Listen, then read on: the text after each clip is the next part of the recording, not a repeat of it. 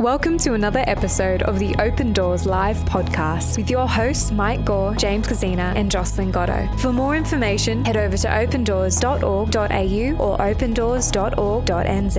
Here's today's episode. Hello everybody and welcome to another episode of the Open Doors Live podcast. It's Mike Gore here sitting in the studio with Jocelyn Gotto, and believe it or not, this is our thirtieth episode. Woohoo! You know, it's funny, Josh, I'm sitting here looking at Beth thinking to myself, thirty, what a funny number to celebrate. But it's an achievement. I feel like it is an achievement. Yeah. I think that's monumentous. It is. Monumentous. Monumental. Well, either way, it's thirty episodes and I think that's a good achievement. Okay. Well, clearly this hasn't started as smoothly as our usual episodes, but we're celebrating. We are celebrating. And more than that, it's probably actually got to do with thematics. It's going to be bumpy. It's going to be clunky because today we're talking about evangelism, which is usually a word that most people right now listening mm. probably think, oh, should I switch this off or should I keep going?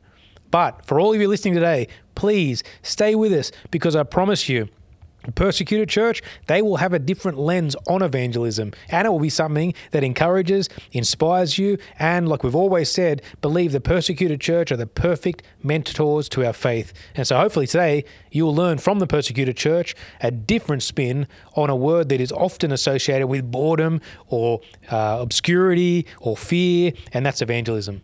Yeah, that's right. And I think that um, for for us in Australia and all around the world for that matter, we can be quite scared of evangelism. And I, you know, I've grown up in the church my whole life and I still kind of am daunted by the idea of sharing my faith and sharing Jesus. And I think that um, I'm worried that I don't know everything, that I won't know how to answer their questions.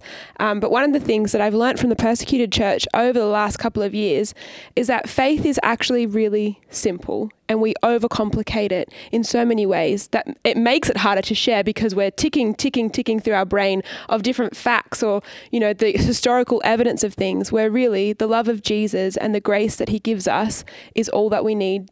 That's where we need to start. Yeah, I was sitting in a Muslim country and I remember someone said to me, Mike, do you realise that a Muslim actually has more in common with you than a family member of yours that doesn't actually claim to know God? Because I said at least one of them acknowledges the existence of God. And for me, that was a real sort of lens-shifting moment because we often, particularly in Western cultures, there's such an esteem around evangelizing Muslims or Muslim background believers or moves of God through the Islamic world. And when we think about it contextually, we often think to ourselves that, well, they must be the hardest people to convert. Yeah. The reality is that when people throughout the Middle East and Islamic nations become disenfranchised with Islam, the question for them is not, is there a God? The question is, which God? Yeah. Which makes talking to a Muslim about Jesus far less confronting than talking to someone in our world who might say, well, why is there even a need for God? Yeah, that's right. And I remember just a couple of weeks ago reading some old notes that I found from a time that I spent in Jordan where a Muslim background believer said, I don't know why you are so um, nervous or scared to share your faith in Jesus. You have a fifty percent chance of them accepting Jesus. It's only yes or no. There's actually no black and white. And it's like, oh, when you put it like that, it's so simple. I have a fifty percent chance that they're actually going to say, yeah, I want to be a part of that. I think probably one of the most profound and simple takeaways or lessons I've ever heard on evangelism from the persecuted church is this next story that I want to share with our listeners. And if you take nothing else away from today's podcast, then this story is the one. Because I remember when I was in Egypt, sitting with a priest who was in a seventy percent Islamic area talking about evangelism. And he said to me, Mike, we look at evangelizing Muslims as though there's a brick wall between us and them. And he said every single brick in that wall represents a question. As you spend time with them, asking and answering questions, bricks come out. He says eventually the wall gets low enough that you can see the brother's eyes on the other side of the wall, but you can't walk with them. He says more time, more questions, more answers, more bricks come out, and eventually the wall gets low enough that you can kind of get your arms through and give the brother a hug, but you still can't walk with him. He says more time, more questions, more answers, more bricks come out, and he says eventually the wall gets low enough that you can kind of get a foot walk through, and he says that's where the journey begins. But in Western cultures, he said, Mike, you think in one cab ride, you're going to convert a guy from not knowing Jesus or being a Muslim straight to Christianity, they're going to be saved, you notch it up as a win, and you move on. He says, no, your job in evangelism whether they're Muslim, whether they're atheist, whether they're Hindu, whether they're Buddhist, is to simply identify the brick wall that's between you and them, what the bricks are made of, and ask questions into it. One of the perfect or beautiful examples for me is particularly in Australian or Western cultures. Some of those things are around greed. Some of them are around death and mortality. Some of them are around career and change. Some of them are around family complexity. Some of them are around sex and sexuality, values, Christianity. You know, every single person has a brick wall between us and them. Our job is to realize what is the brick wall made of and how can we ask questions into it. Yeah, that's right. And I think that that, that story is so profound and that metaphor is so profound because I do think that we, um, or I, stress about like demolishing that brick wall in one conversation when really my goal should be, okay, let me try and loosen that brick. Let me remove one brick at a time.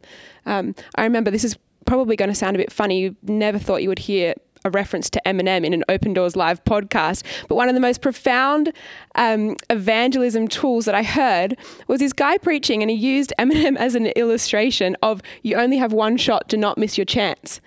And that he was saying, that's the way that we view evangelism. Like it's, we only have this one shot, do not miss your chance. But then we, um, we go so far the other way thinking, oh my gosh, we've only got one shot. I have to tell them like Genesis, Exodus, Leviticus, Numbers, like I have to tell them everything about Christianity in that one conversation. But it's not like that. It's like removing one brick at a time from the wall rather than trying to knock it down in one go. And you know what? It's far easier to do that one shot, do it all in one moment because to identify the brick wall, to articulate questions into the brick wall, to take time to genuinely, I mean genuinely, in an empathetic, heartfelt way, listen to the answers and then constructively provide a God, Jesus-based narrative into them, it requires time, patience, courage, trust, and all of the things that in a time-poor culture we actually try and avoid. And so in so many ways, that sort of, man, just tell them everything and hope they come to Jesus is a far easier uh, prospect for us.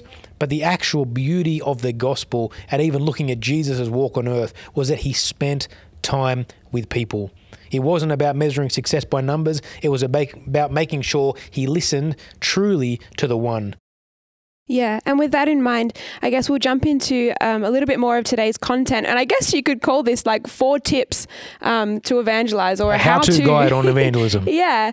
But from the persecuted church who, um, you know, the, the brick wall that they are facing in front of them when it comes to sharing the gospel within their context, it's not actually that different to the brick wall that we face.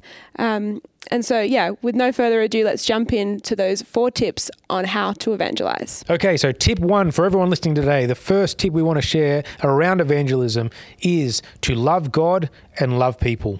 Regular listeners of our podcast will have heard me tell this story in a previous episode for Open Doors Live, but I remember being in Central Asia, speaking with a brother about faith and life and purpose and all these things, and he talked to me about Saul's journey on the Damascus Road. As we're talking about this, he says to me, Mike, well, did Saul love God?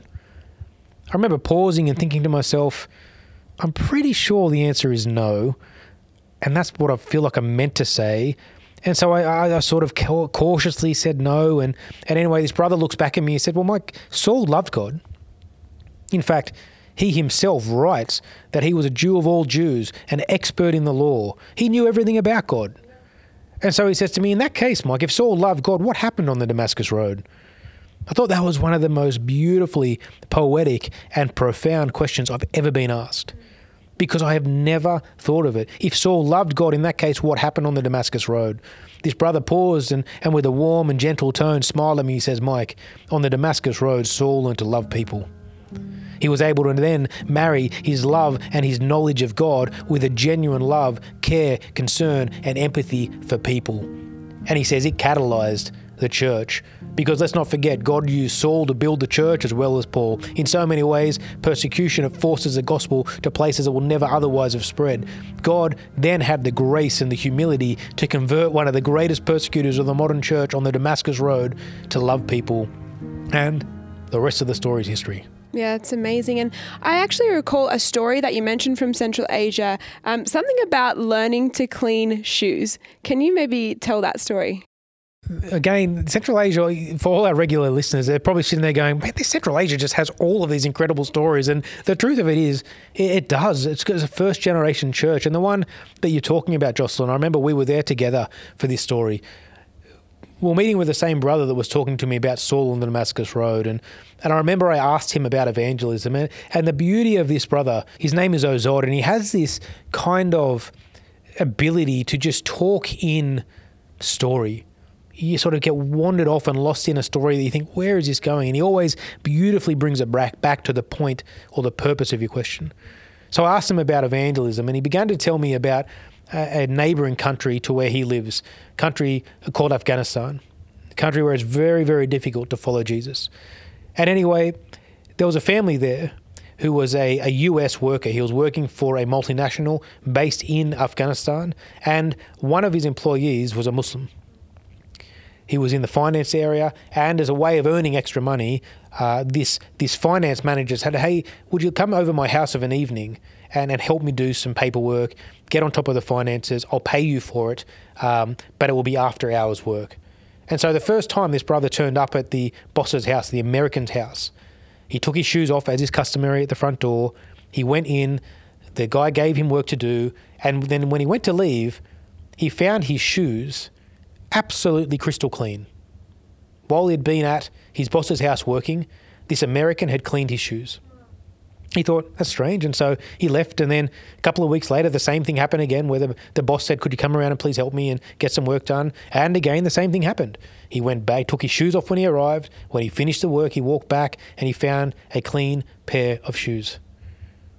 Anyway, the third time this happens, the man thought to himself, I need to ask him about this. I need to find, why, why are my shoes always being cleaned? And then as he went to leave, he said to the boss, when he found his clean shoes, why, am I, why are you cleaning my shoes? You're the boss. And the American man sat down with him and began to share the gospel. Anyway, that evening, in this American man's house, this Muslim background, a believer ultimately, gave their life to Christ. He says he was so excited that he sort of almost floated home. He said, I don't even remember how I got home. But when he got home, he woke his wife up, who was fast asleep in bed. He led her to the Lord as they sat on their bed through tears. The next morning, this family was sitting in a kitchen, the husband and the wife, and they realized they had, I think it was three or four children who were all Muslim, all married, and they realized that unless they shared the gospel with them, they would be going to hell. And that day, they called their kids around. They shared the gospel with them, and they converted all but one of them. The one they didn't convert went and told the local authorities about their conversion. They received a phone call, and they had been um, found out to be converts to Christianity, and the courts had sentenced thirteen of them to death by hanging. The guy called the American and said, we need to get out of here. It's where Ozod and our ministry bumped into these people. And within twenty-four hours, it was a miracle, we were able to facilitate their exit from that country to a neighbouring one. And as we're sitting there talking with Ozod and we're talking about evangelism, he paused and he says, Mike, you must first learn to clean their shoes. In other words, you must first learn to serve people, to listen to people, to love people in a way that might seem uncustomary. But by learning to love and serve people, in that moment, you're able to share the gospel, a love for God and a love for people. Yeah, it actually reminds me of something else that Ozod said in our time in Central Asia, where he said, um, to leave Jesus out of your language will only ever pave the wide road to hell with generosity and good deeds. And I think it that so perfectly describes that like pendulum swing between loving God and loving people. And you can't just do one or the other. You have to do both. Um, and it is countercultural. It is, um, no matter from where you are in the world, I think that the message of Jesus and um, servant hearted love, servant-hearted leadership, the idea that you would put others so much uh, far greater than yourself. It's totally countercultural, but it's the way that Jesus calls us to live our lives.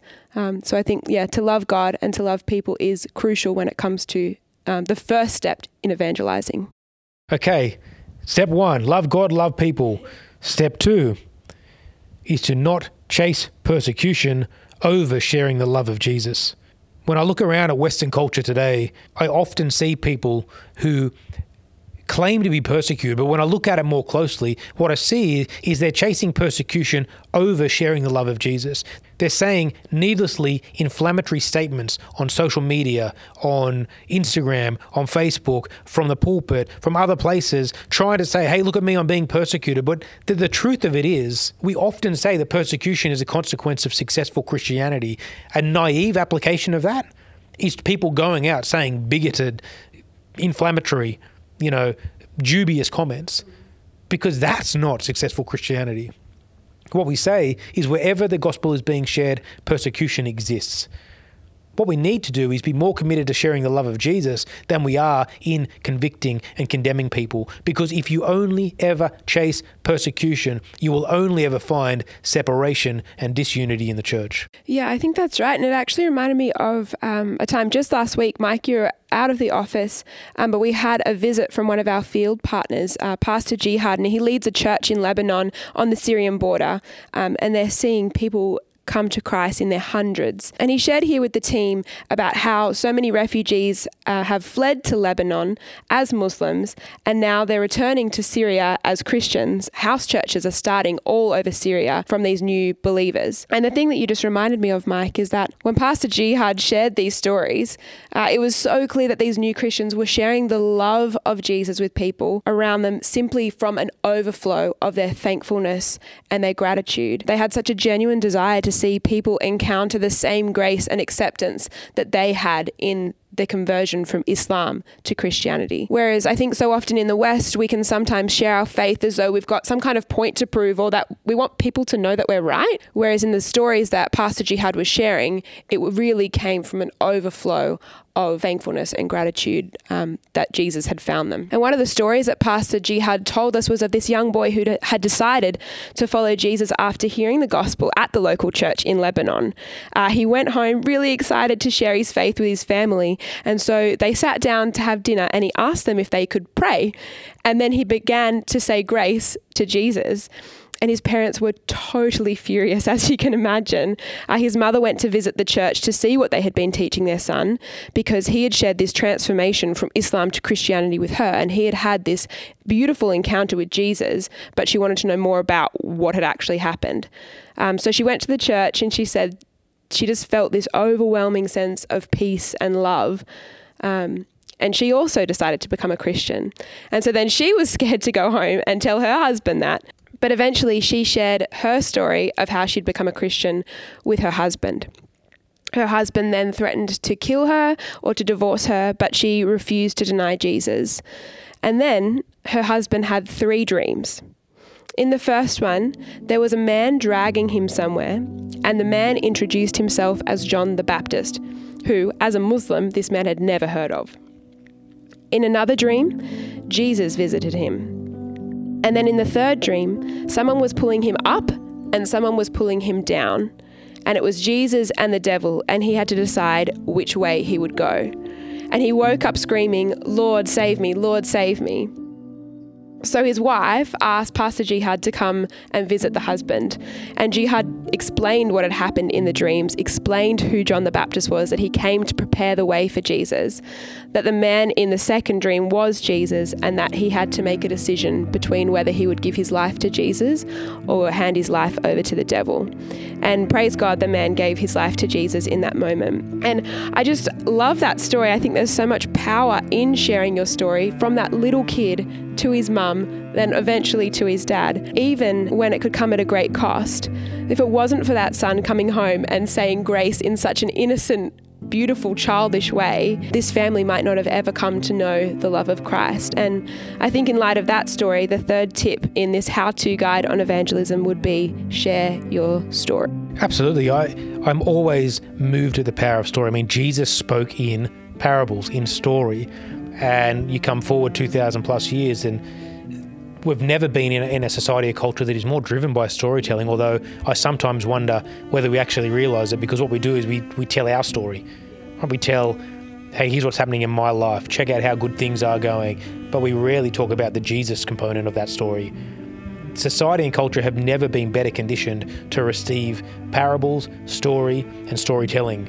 And I think you're right, Jocelyn. One of the third tips to this has got to be share your story. because the sooner we know how to share it in a gospel, Jesus-based sense, the sooner we realise culture has never been more ready to accept and hear it, and our job is to figure out where and how best to tell that story. Yeah, and I think that God has given each of us a unique story, and we need to become comfortable with it to be able to share it. Um, and you know, part of the beauty of life is really to become more and more comfortable and see the ways that God has been working through your life, whether it's in the good things or the bad things. God's hand has been on it all, and you never know how God will use your story to impact his kingdom. Absolutely. Let's not forget too that there is no hierarchy in testimony. Your story, whether it's elaborate or whether it's straightforward, is God's story. And as you said a moment ago, so correctly, Jocelyn, is you have to become comfortable with your own story, because God has a purpose and a plan for each of our lives, and it's the journey that makes us great. So tip one, love God and love people.